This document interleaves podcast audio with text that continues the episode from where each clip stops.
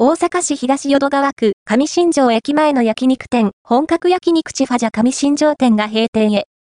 上新庄駅南口からすぐの場所にある本格焼肉地ファジャ上新庄店ですが、2024年2月12日をもって閉店となるようです。チファジャは安くて美味しい焼肉食べ放題がやはり人気。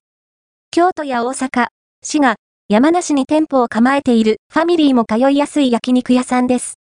チファジャ上新庄店は2010年3月にオープンし、14年間、この場所で美味しい焼肉を提供してくれていました。閉店となるのは残念ですね。